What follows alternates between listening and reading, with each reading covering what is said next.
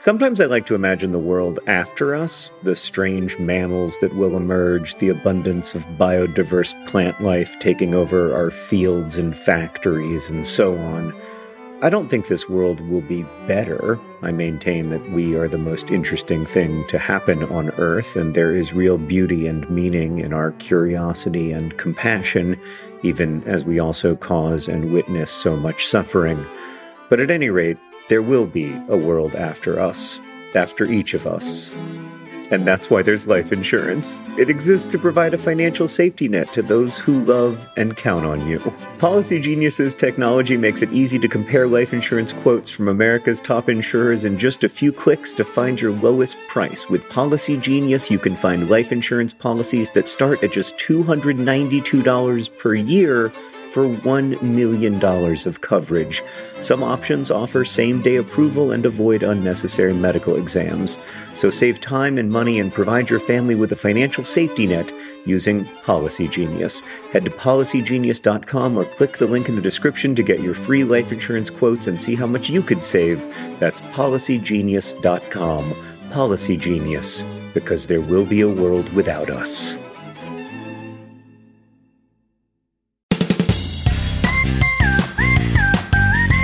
Hello and welcome to Dear John and Sarah.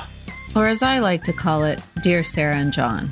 You know what I loved about that, Sarah? Mm-hmm. With the passion you brought to it. Holy crap, I almost fell off my chair. Well, I can't pretend as if I haven't said that before. You're...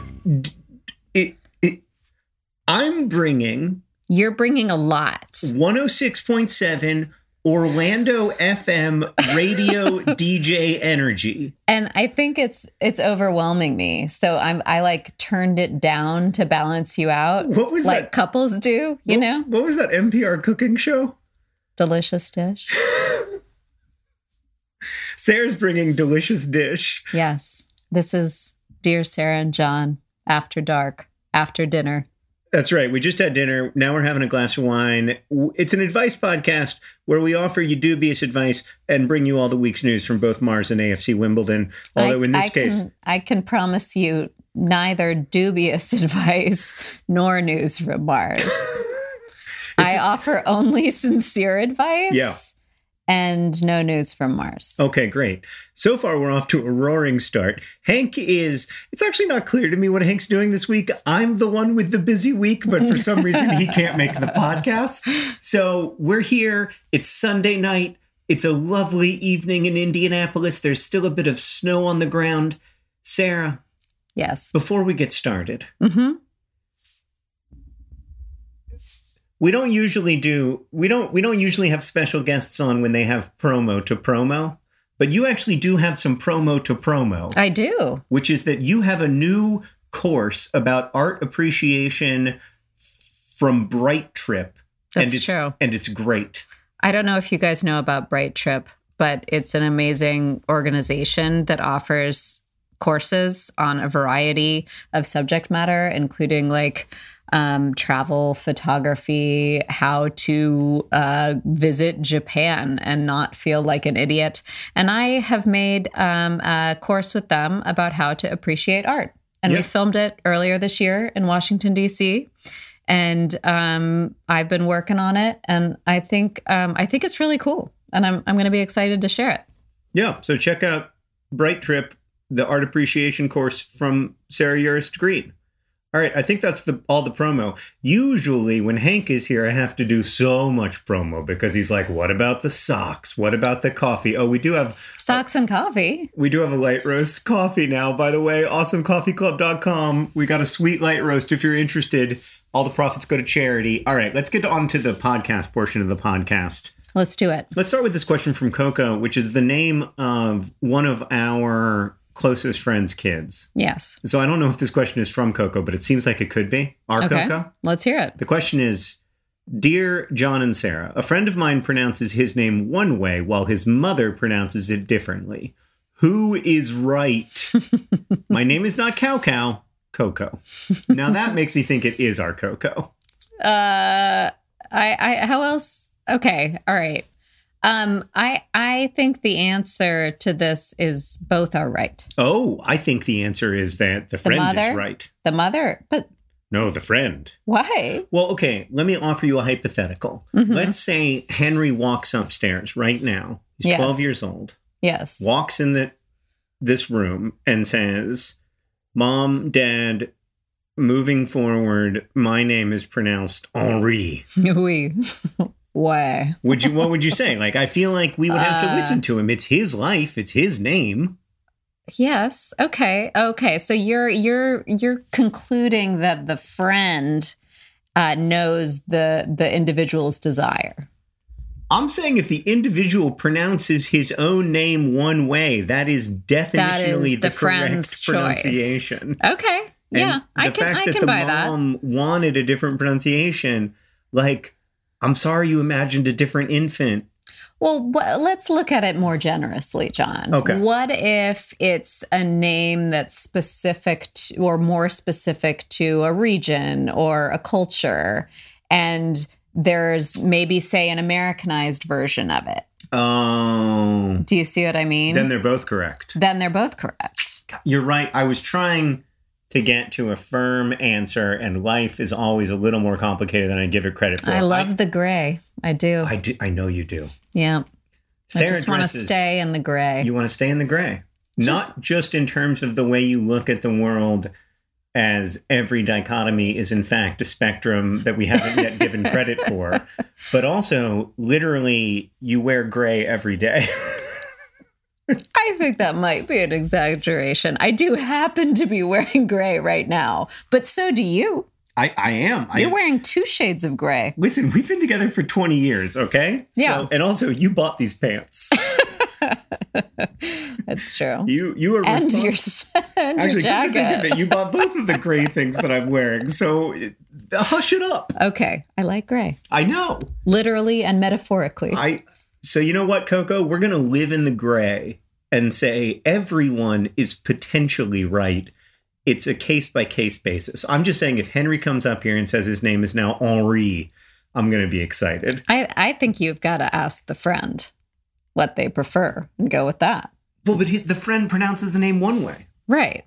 So okay, you go with the friend. You stick with your friend. You stick with your friend while maybe also acknowledging that, that the mother has a perspective that's worth listening to. There we go. Sincerity. Okay, it's, this is going to be a super sincere. This next question. Uh, do you want me to work on being less? No, less I like sincere. I, no, I like. I, okay, I like your earnestness. I think it's good. It has reflected well on. It is. It it is something about you that I have internalized a little bit on my journey toward becoming more earnest. Okay, and I think that's been great for me. Okay, I used to be a snarky little snooker. A snarky snooker. What were those um, cartoon animals called who lived under the sea in the nineteen eighties? They weren't well, the... Because uh, I was thinking of the Octonauts. They weren't the, the more shirt tails. Ones. No, in the old days, they had the snorkel. Oh, I did not watch The Snoods. That. The Snoods? A, I was a snarky little snood. Okay. But I was a snarky little Octonaut, Let, but I've gotten over it. Okay, let's let's move on. This next question comes from Joelle, who writes, you might have seen on TikTok that guy who built a sarcophagus for a bag of Flaming Hot Cheetos with the ingredients of Flaming Hot Cheetos inscribed on the sarcophagus. The intent is for them to be discovered in one hundred thousand years. It's the latest thing I saw that again confirms that humanity is pretty incredible. If you could, what would you put in a sarcophagus for posterity and why? Memento mm. mori, Joelle. If you haven't seen this TikTok. Oh, it's so good. You have to find it um, and watch it.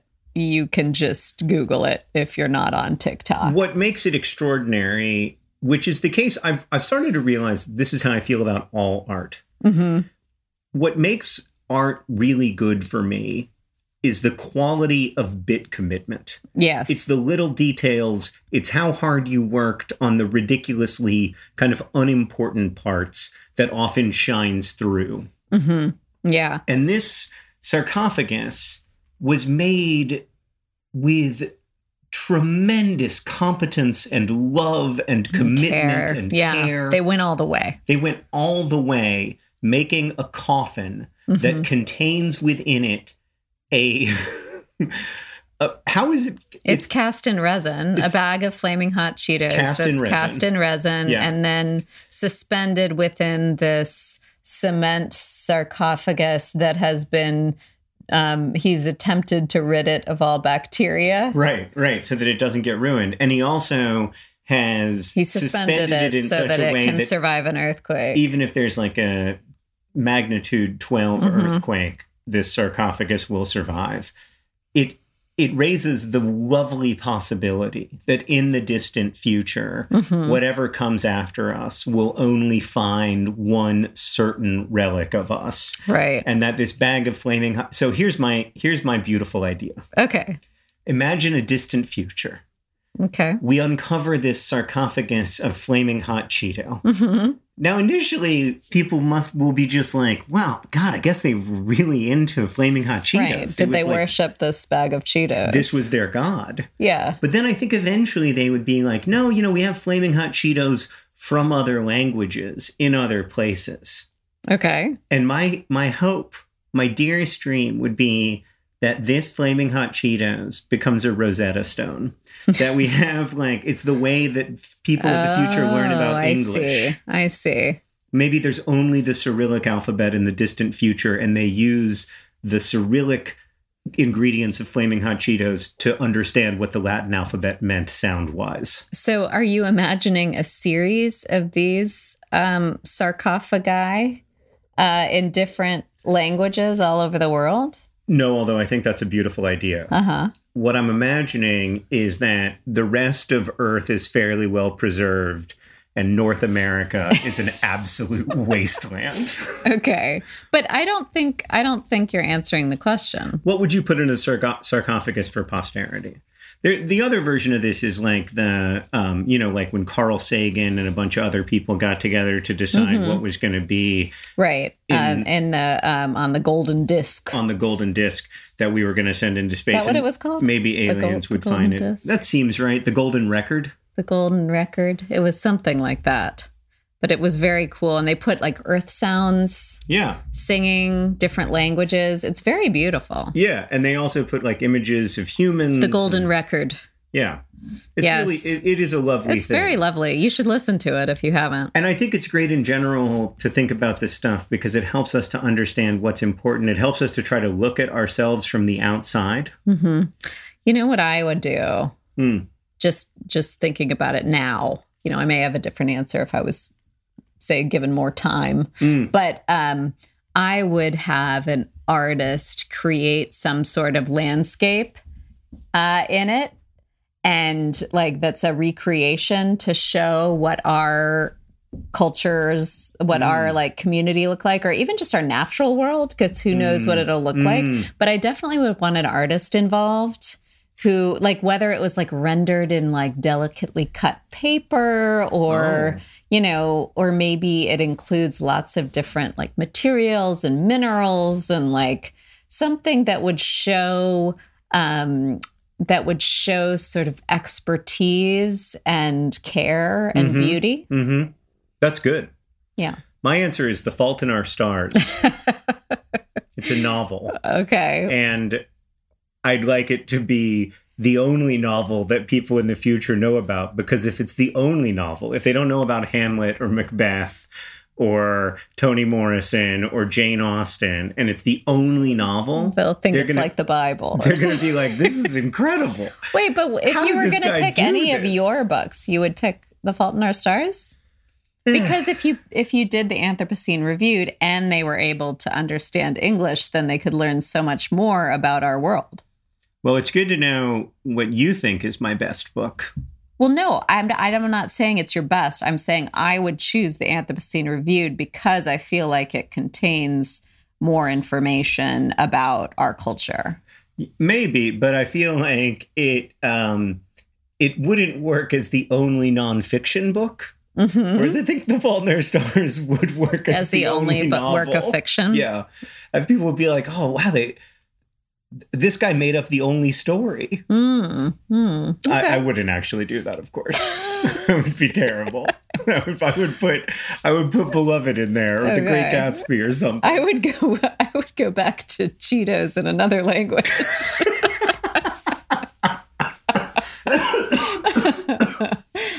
Cheetos in another language, yeah. It is. Um, yeah, I'd go for Cheetos in Danish, I guess. Okay. Yeah, yeah, yeah. When we were in London, I don't know if you saw it, but when we were at the Science Museum, there was this exhibit that was the first ever known effort at data visualization. It was okay. from like over one hundred years ago. And it was a piece of poster board mm-hmm. that uh, basically correlated the average salary yeah. to child mortality. Oh, interesting. I did not see this. One of the things that I would put in the sarcophagus would be a graph mm-hmm.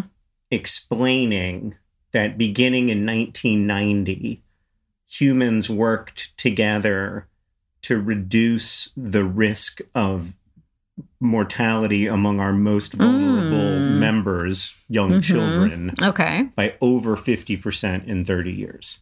Yeah.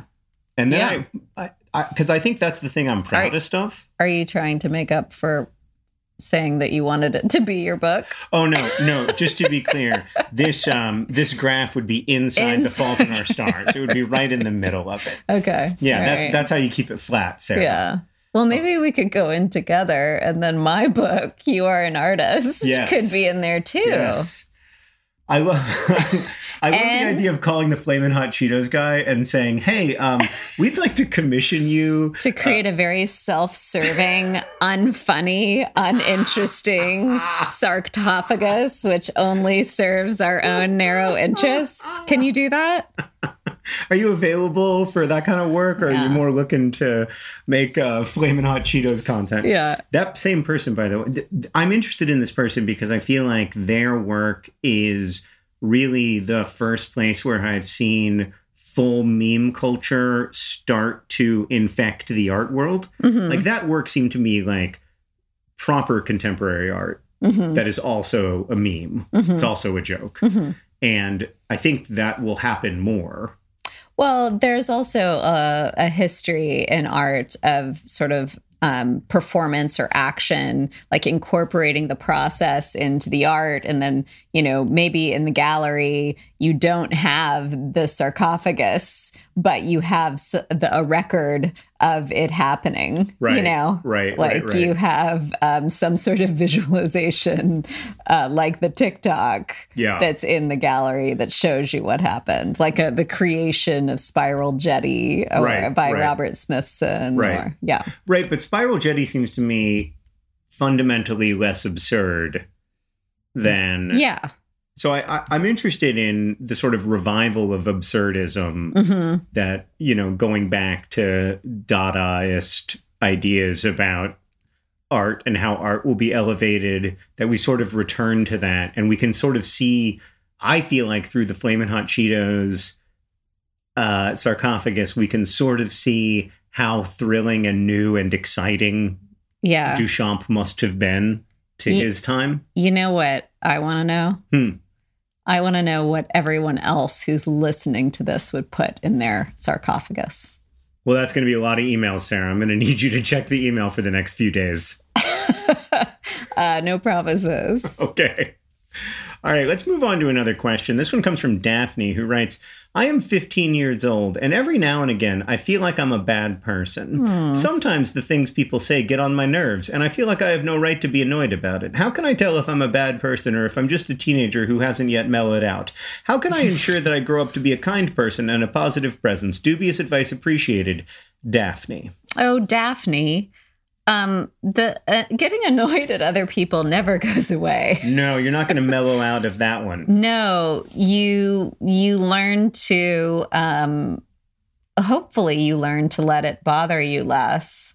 You know, don't let the bastards get you down. Yeah. You know? Um, there, there's definitely an element of that, but I also think that it's normal to be annoyed by people. And it's also, I, I think maybe as you get older, the, the thing that you hope to be able to do is to say, oh, I find that really annoying. And I'm sure there are things that other people find annoying about me. You mean say it to yourself. Say it to yourself. Totally. Yeah. Okay. Yes. Yes, Sarah. Thank you. Hello, person. I, f- I find your I behavior find you exceptionally annoying. annoying. And it's not your fault. It's just like the tone of your voice is unbearable to me. When you laugh, I can't stand it. No, don't don't say that, Daphne. No, say it to yourself. Yeah, I mean, it's okay I to think, think it to yourself. Or, or maybe even think like, huh, I wonder why it is that this person, saying again to yourself only, I wonder why this person is bothering me so much. Yeah. And then maybe it will say something to you like, oh, I need to I I'm need hungry. to cultivate new friendships. Maybe that. or, or or I or need just maybe, to, maybe I'm in a bad mood. Or maybe everyone is a little bit annoying and m- many people we can love anyway. Mm-hmm. I, I remember my religion professor, Don Rogan, who was a great mentor to me, uh, told me once, and I, I it took me years to realize that he was uh, talking about me directly. uh-huh. He told me once, you know, the things that annoy you about other people are the things that annoy other people about you. And I found that very helpful. I don't I don't necessarily agree with that. Really? I don't. So I think there can be more than one reason. You don't find it annoying when people are um, like a little pretentious? I'm going to try not to be, um, I'm, I'm trying not to be annoyed by you right now. Um,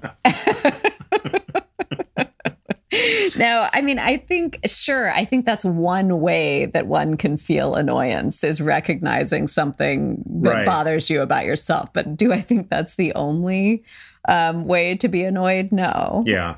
No, Professor Rogan was great at pithy quotes that don't always hold up to careful scrutiny. A little bit like Fitzgerald, the king right, of that. Right. There are no second acts in American lives. What a great line. If only it were true. Yeah. Yeah. Um, yeah. I mean, I think, you know, uh, your family tends to annoy you. Right. Um, and that's that's because they know you well and often know exactly how to needle you. Um, I think that's part of it. I also think it's when you're with you're anyone close, all yeah, the time. Right. There are going to be things that annoy you. Right. The the challenge and opportunity is to love people anyway and right. to find ways through it. So I don't think you're a bad person. I don't no, think... you're not a bad person, Daphne. Well, or feeling annoyance doesn't make you a bad person. I also think that worrying that you might be a bad person is perhaps a good sign. Sign that you, that, yeah, that you're, you're being thoughtful, that you're considering... You're considering others. You're like trying to be a good person. But to Sarah's earlier point about living in the gray, I, I think the vast majority of us are not dichotomously good or bad. Mm-hmm. I think we all contain the capacity for terrible cruelty, and we all contain the capacity for compassion and care. And at times we will feed different parts of those selves, and we will get different results when we do. Right. All right, Sarah, this is a huge question. Okay. And I saved it for right before the sponsors Uh-oh. so that I can so that we're not joking. Okay. It's not a funny question. All right. It's a question from Mason. Dear Sarah and John, have you purchased your plots in Crown Hill Cemetery? Oh, Jesus. I remember my grandparents gave them to each other one year as gifts. They took my sister and me to see them before they were in use, and I must admit it was a strange day. Happy estate planning, Mason. um, we have not. We have not. We have not. We got a cold call email. L- a long time ago. Eight or nine years ago from Crown Hill Cemetery, from like a very nice salesperson there who mm-hmm. was like, are you interested in this spot on the hill because it's available? And I was like, that seems like a lot of money to pay for a spot on a hill. Right. For my corpse. Right. I mean, I guess I could say it just hasn't been a priority for us. Um, we haven't had any major health scares or anything like that. I feel like we'll work it out. It's the, the great thing about burial is that you can work it out afterwards. You know, like, so... Yeah. We know, we both know the, the broad outlines of what the other wants. We both have living wills. Mm-hmm. We both have all that stuff. We haven't like purchased plots because I also, I mean, are we really ready with potentially seventy or eighty years left to live? In your case, in my case, somewhat less. Are we really ready yeah. to commit to Indianapolis for eternity? Well, we won't. experience being there. You know, I don't know. I don't know what I mean, everybody maybe else. You won't. What, what do you What do you think happens down there? Haven't you seen our town? Well, yeah. I mean, it wasn't that long ago that I. It was my. It was my wish to not die here. Oh yeah, I remember. Um, but I've had like, a big turnabout. Yeah, Sarah was like, "I'm anyway." It's the way I feel about Florida, right? I'm sure I've told this story on the podcast before. But one time, Hank and I were in Orlando, and I had a serious health scare. I had to go to the hospital, and Hank came like he like rushed to the E R mm-hmm. and was like taking care of me and just hanging out with me and chatting and everything. And the doctor came in. And was like, we gotta ta- we gotta keep you overnight. And I was like, listen, doctor, if there is a one percent chance I am gonna die, I Take need me you to, over state lines. I need you to get me in an ambulance and drive me to Georgia because I am not dying in Orlando. Well, if you know, never say never, kind of thing. Um, Just know if I do die in Orlando, it wasn't your wishes. Please, please play the following audio.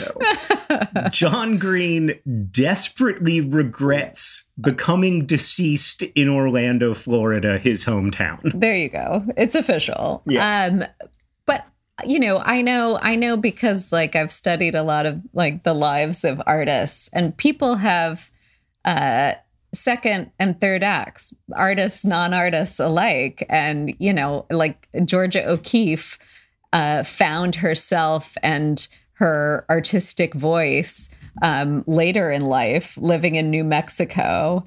And, you know, if she had chosen at an earlier time in life, she she would have chosen differently. So, you know, I think um, I think personally, I'd rather allow for natural evolution and not sort of make that make that decision now. I'll tell you what, I would make the decision now if Crown Hill agreed to my stated wishes of having John. five hundred tons of soil no. piled atop no. the body of James Whitcomb Riley no. at the top of the hill, and then I would be buried directly above him. Oh, God.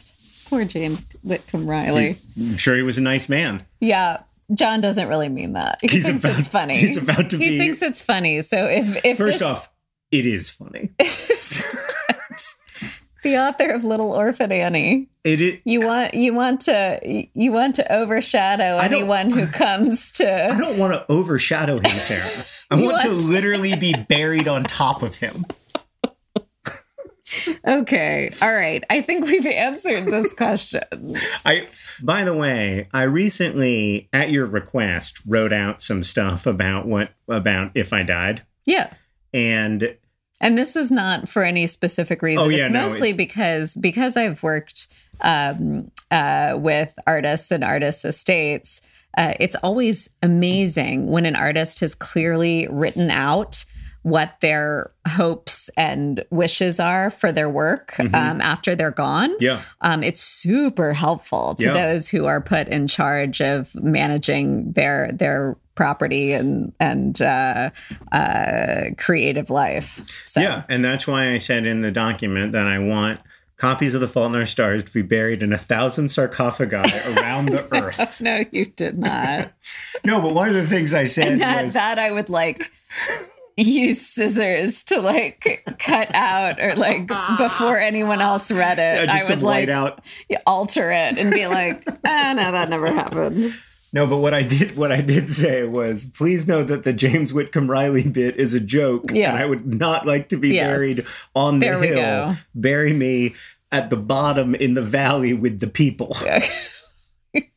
The people, of course, being four vice presidents right, right. and U S President Benjamin Harrison. Sarah, all of this reminds me that today's podcast is brought to you by Crown Hill Cemetery. Crown Hill Cemetery, legitimately the best account on Twitter, which I realize is not saying much, but wow, I mean, they're keeping me on Twitter. Just their account really? is keeping me on Twitter. It's really? incredible. They have a new dead person every single day, and they yeah. know so much about their lives. That's great. Um, yeah, this podcast is brought to you by Crown Hill Cemetery. Um, uh, their slogan is, like us on Facebook. For, for like, for like fifteen, fifteen years. years. Their sign um, had one of those like replaceable text. Um, like a Wendy's. Like a Wendy's, yeah. you know. Where like you put up the text every week. Two for one yeah. burgers Sundays. Or whatever. Yeah. Um, at Frosties. Mm-hmm. For going Great, with Wendy's. Really good specific yeah. Wendy's reference, Sarah. Um, and then, uh, but it, theirs said, like us on Facebook. And I passed it every day on my way to work. And it was just, there's something so beautiful from the years of two thousand seven yeah. to like, Two years ago? Maybe? To the pandemic. To the pandemic. There was something so beautiful about this cemetery having on its sign, Crown Hill Cemetery, like, like us, us on, on Facebook. Facebook. Unfortunately. It is a beautiful place to go. Oh, it's incredible. I mean, I talk about it all the time. It's, it's one of my favorite places in Indianapolis. Unfortunately, somebody just got in a car accident and hit that sign. Yeah, they got to get a new one. And so they got to get a new one. Today's podcast is additionally sponsored by Flaming Hot Cheetos. Flaming Hot Cheetos, the only relic of humanity's folly. And of course, today's podcast is brought to you by Daphne. Daphne, who is a good person. We also have a Project for Awesome message to read from Nell to Clara, not Clara. I hope I did that right, Clara. As we approach ten years of friendship, I want to say how deeply grateful I am to have you in my life. Whatever you're going through, what, wherever either of us ends up, I always want to hear from you. Our connection is deeply important to me, and I am so honored to have a best friend like you. Thank you for being here with me. I love you. Not a part of a message, but thank you, Hank and John. I've been a Nerdfighter for eleven years now, and it's such a wonderful part of my life. Lots of love to you both as well. Aww. Nell, thank you for that lovely message to Clara. Lucky Clara. Lucky Clara. This episode of Dear Hank and John is brought to you by Thrive Market. Thrive Market is there to help you maintain the kinds of habits that you want to have. For me, I need to have the right kind of food in the house or I will eat whatever. Oreo recently sent me some free fancy Oreos. They were weird. I ate all of them. I ate all of them in a week, and it was a problem. I can't do that. I need to have healthy, good stuff in the house, and Thrive Market can help you have healthy habits. It's a great go-to for all your grocery and household essentials. And the convenience of getting everything online and then like just quickly shipped to the doorstep, it's a huge time saver. Thrive Market carries brands with great ingredients and sourcing methods. They got Amy's, Banza, Burt's Bees, Chobani, Honest Kids, Kind, Mike's Hot Honey, Oatly, Olipop, Poppy, Salt. I've never heard of salt, but it's got two A's in it, so it has to be good. And as a Thrive Market member, you can save money on every single grocery order. On average, you can save over thirty percent every time. And they also have a deals page that changes every day. When you join Thrive Market, you are also helping a family in need with their one-for-one membership matching program. You join, they give. Join in on the savings with Thrive Market today and get thirty percent off your first order, plus a sixty dollars free gift. I enjoyed my sixty dollars free gift. I was surprised by it, and it was the kind of thing I wouldn't have bought. And then now I'm like on the ghee train. They gave me free ghee. And I was like, I don't know what ghee is. But then I was like, oh, this is great. It's like butter, but it's different and more spreadable. Go to thrivemarket.com slash dearhank for thirty percent off your first order, plus that free sixty dollars gift. That's Thrive, T H R I V E, market.com slash dearhank, thrivemarket.com slash dearhank. So listen, your toilet is massively gross, like it's grosser than you think. In fact, bacteria and viruses can hang around in the toilet bowl even after multiple flushes. And I recently found the easiest way to clean my toilet, Blueland Sustainable Toilet Cleaner Tablets. Just drop, watch it fizz, brush, and flush. It is truly that simple. No more scrubbing for hours. Plus, the tablets are plastic-free.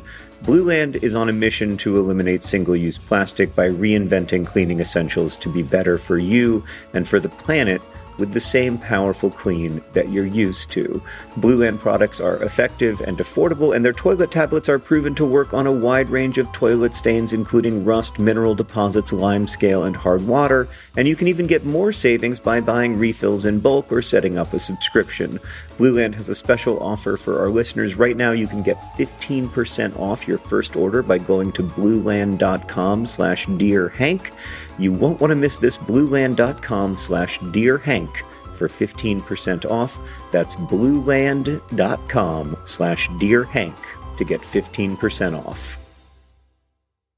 All right, Sarah, we've already answered this question, but okay. we're still going to ask it. It's Uh-oh. from J C, who writes, Dear John and Hank and Sarah, I recently moved to Indianapolis from out of state. I'm trying to explore the city. So far, I've visited the Loom at the Indianapolis Museum of Art, as well as the Uranus Fudge Factory off of I sixty-nine. Two ends of one bizarre spectrum. Tell me, what else am I missing? Hoosiers and hayrides, J C. Jeez. J C, you got to go to Crown Hill Cemetery. It's you gotta, incredible. You walk all the Crown way up Hill. to the top of that hill, and that's where you see James Whitcomb Riley. But if you look up, right now you can see the sky, but not for long, J C. Not for long. Someday you'll see me. You've got to go to the Museum of Medical History. Oh, that's a good one. That's a very good that's one. That's a weird one. Yeah. It's small and weird. And specific. Yeah. Off-putting, but in a good way, I think. A lot of medical devices. Yeah. Yep. Um, you've got to go for a, a hike or a trail run at Fort Benjamin Harrison. Yeah.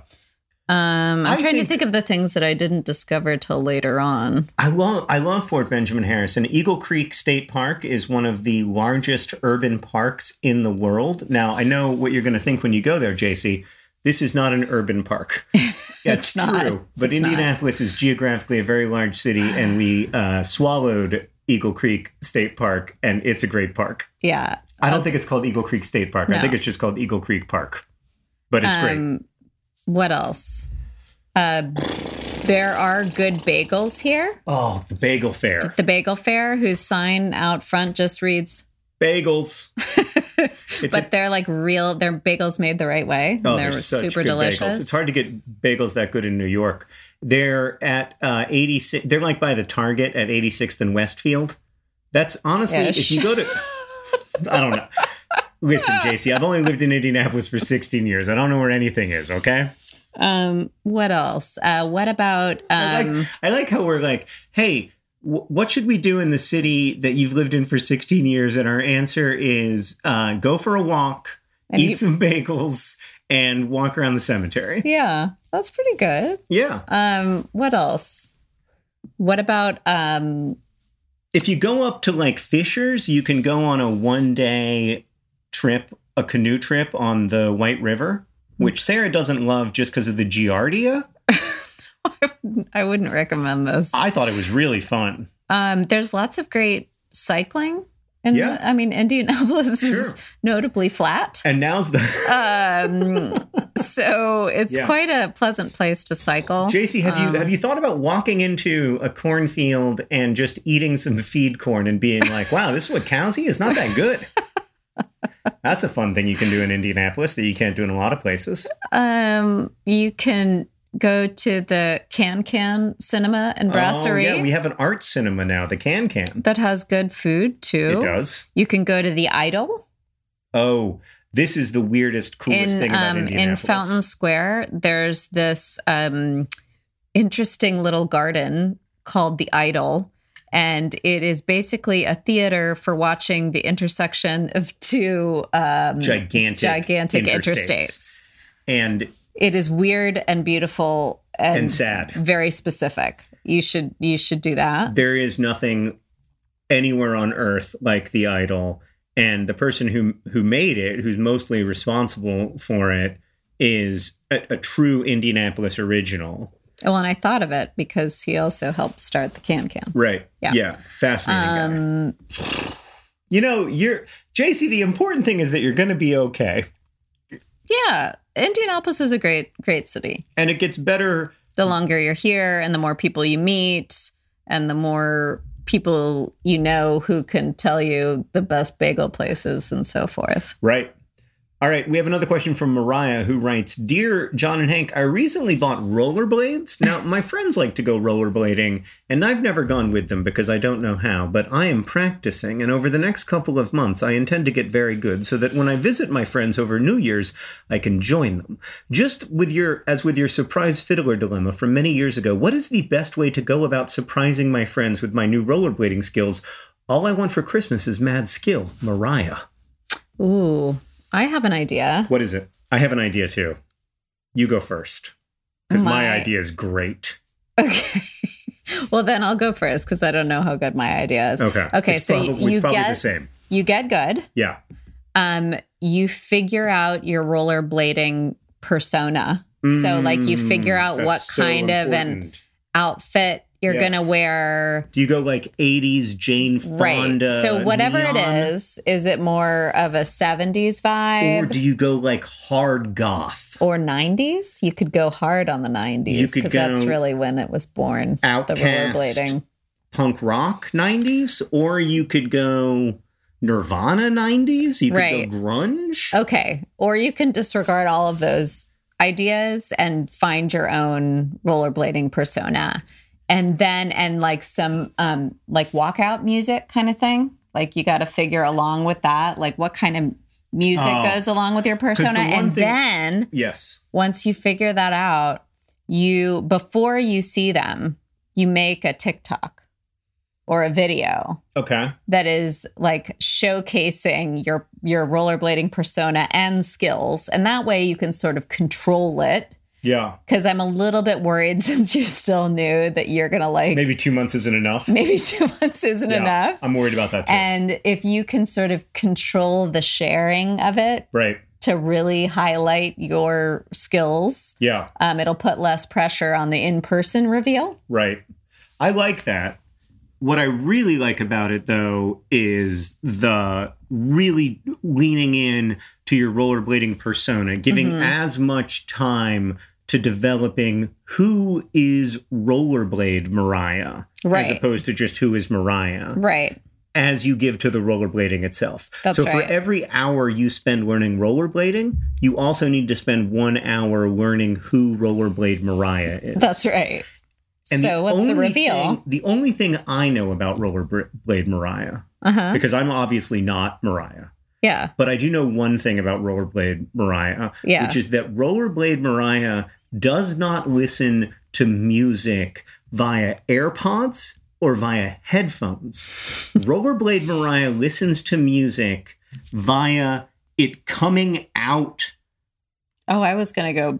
Boombox. Right. Some form of boombox. It okay. has it comes out loud. You just gestured around your midsection. Well, this is where this is where I was oh, picturing I it was the like... boombox. I was picturing sort of no, I was picturing you know what I was picturing, Sarah? I was picturing a fanny pack that oh. contains within it a mini boombox. And so it feels like the music is, is emanating from your fanny pack. A speaker? a, a speaker, if you will.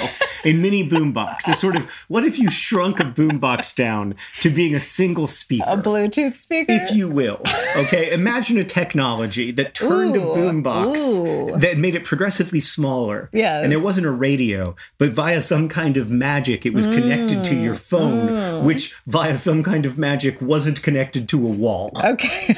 Okay, that's what I'm picturing. Yeah. Rollerblade Mariah definitely listens to does music. Does it require seventeen D batteries? It does. It absolutely does. Rollerblade Mariah only listens to music that everyone around Rollerblade Mariah right. also has to right. listen to. The party goes The party with... goes where Mariah goes.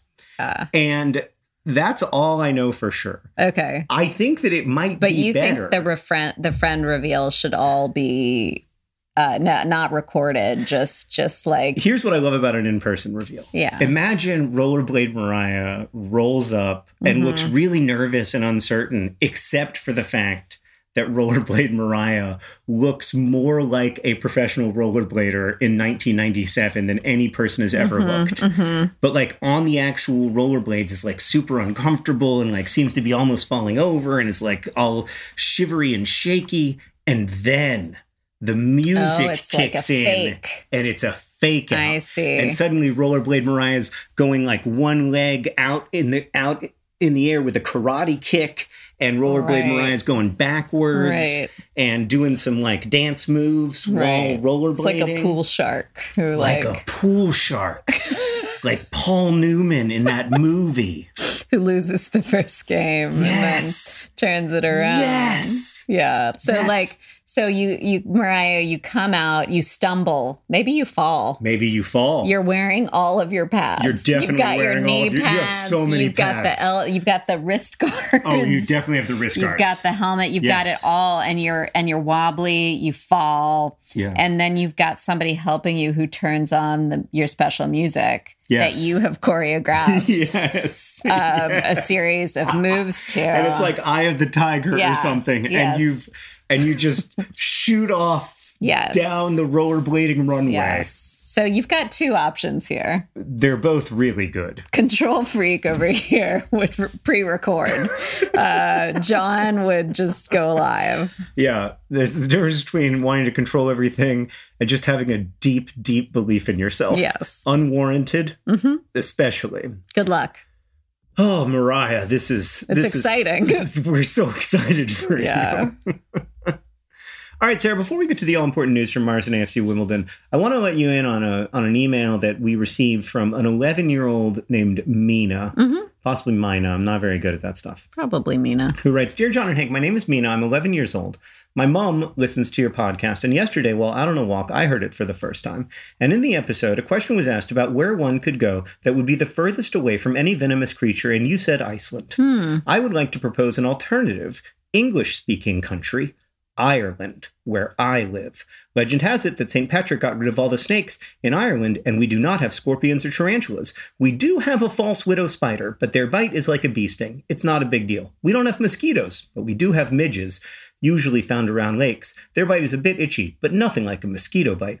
I think that my country would be a great alternative to Iceland. Mm. I hope you agree, Pumpkins and Penguins. Mina. Mina, mm-hmm. I agree. Mm-hmm. And I wanted to read this to Sarah. Yeah. Because I think Sarah also agrees.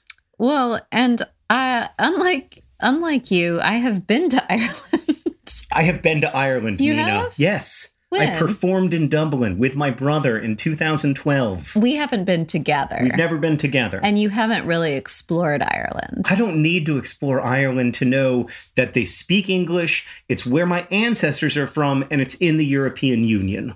That's all you need? Yeah, Sarah. The bar is pretty oh, wait, low. Oh, oh, I'm sorry. Here are a few other facts about Ireland. Yeah. They have universal access. This is going to blow your mind to healthcare. Yeah, it doesn't matter good. Who you are. You can walk into yeah. a doctor's office and receive healthcare. I, I like Ireland. Yeah. I just, I don't believe in the geographical cure. I don't you know? believe, well, I, I don't believe in the geographical cure either. But what I will say, Mina. Unless you're like fleeing oppression. Is that my great-grandparents like, yeah. left Ireland for America.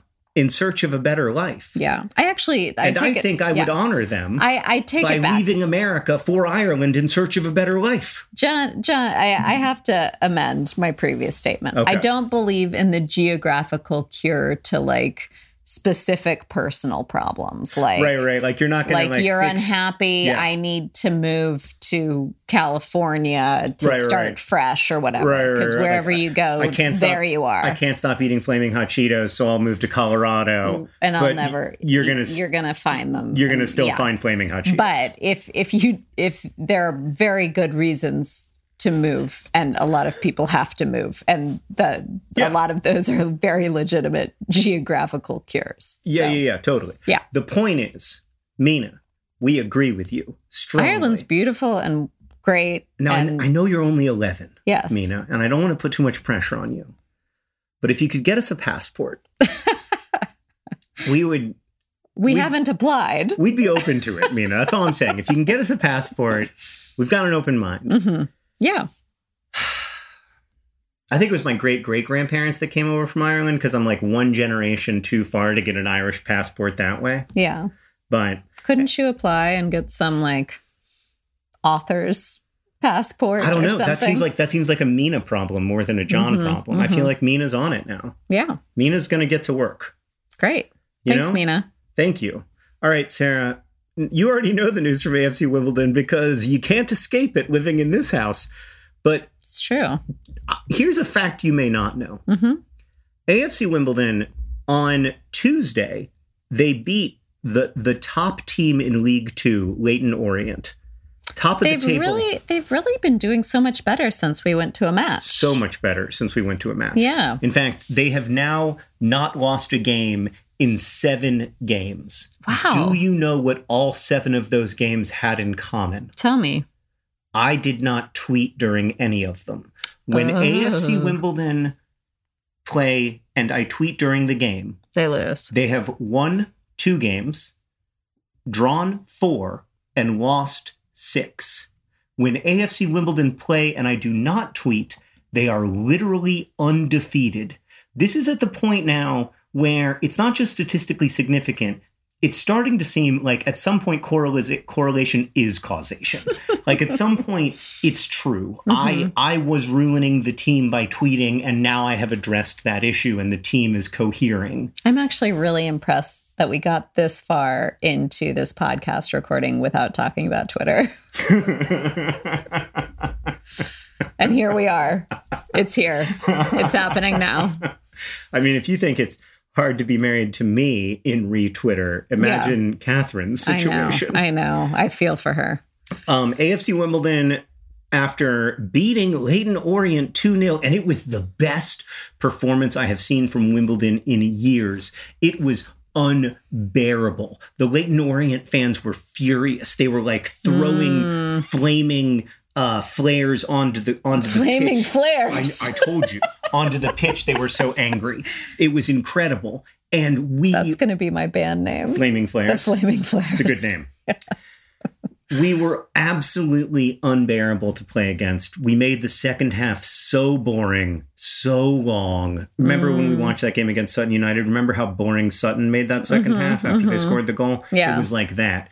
And Leyton Orient, top of the table, hated every second of it. I loved it. Then we went and played Salford City away over the weekend, and we tied nil nil. And again, we were unbearable to play against. Lots of fouls, lots of breaking up the play, just tough, committed. There's this twenty-year-old kid who plays fullback for us, Jack Curry, who's played for Wimbledon since he was eleven. Mm-hmm. And I love watching him play. He just pours his heart out. It's incredible. I just, I, right now I am in love again with A F C Wimbledon. I have fallen in love anew. And A F C Wimbledon are now, Sarah, in third place. Wow. Among all the teams in the bottom half of the table. Okay. Okay. All right. That was... That was good. So we don't have Mars News this week because Hank's not here, but we're going to have a new segment, a Sarah-specific segment called... What's Happening in the Pottery Studio. What is happening in the Pottery Studio? So the most interesting thing um, that happened in the past week is that um, John is taking pottery with me, with me right now, yeah. um, and I messed up what I was doing, mm-hmm. and I sort of squidged it because, like, the fun of, like... throwing pottery on the wheel is that like you mess up and it's like you go like, ah, and you can kind of like squidge it and, you know, try to rectify the clay to use later. And John was like, stop, stop, stop. That's cool. I like it. It was so beautiful. And um, and I was like, all right, all right. So so I took the little squidge and um, then I realized that after I cut it off the wheel, it looked like garlic. It looked like a garlic clove. Looked like a garlic clove. And so then I, I took it home and let it dry a little bit. And then I carved it into a garlic clove. Yeah. And um, now I need to, I'm waiting to get it back from the kiln. And I'm, I'm very excited about my little garlic. So I have to thank you, John. You're welcome. It's very cool. And there's going to be a little hollow space in there.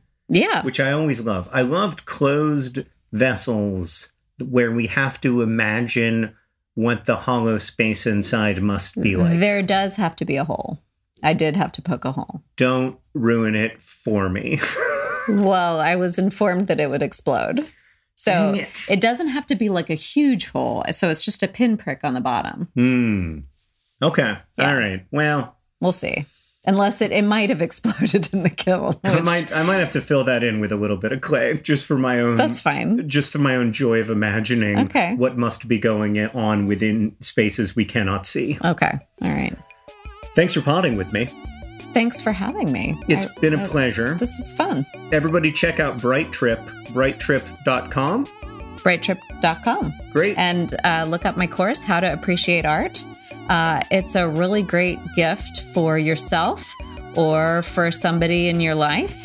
Um, and it's not all the kind of usual stuff about like the golden ratio or oh, right. or like composition or movements or things like that. It's like actually about how to feel comfortable around art and how to make, talk about art and make the most of your experience, no matter what kind of art you're looking at. So check that out at bright trip dot com. Thank you to Sarah for co-hosting the podcast. Thanks to Tuna Medish for editing it. Tuna, as always, Great job. Sorry that I'm not better at this. Uh, thanks to Rosianna Haas-Rojas, our uh, producer. Also to Brooke Shotwell, to Boki Chakravarti, who is our uh, editorial help, although not on this one because there was no science stuff.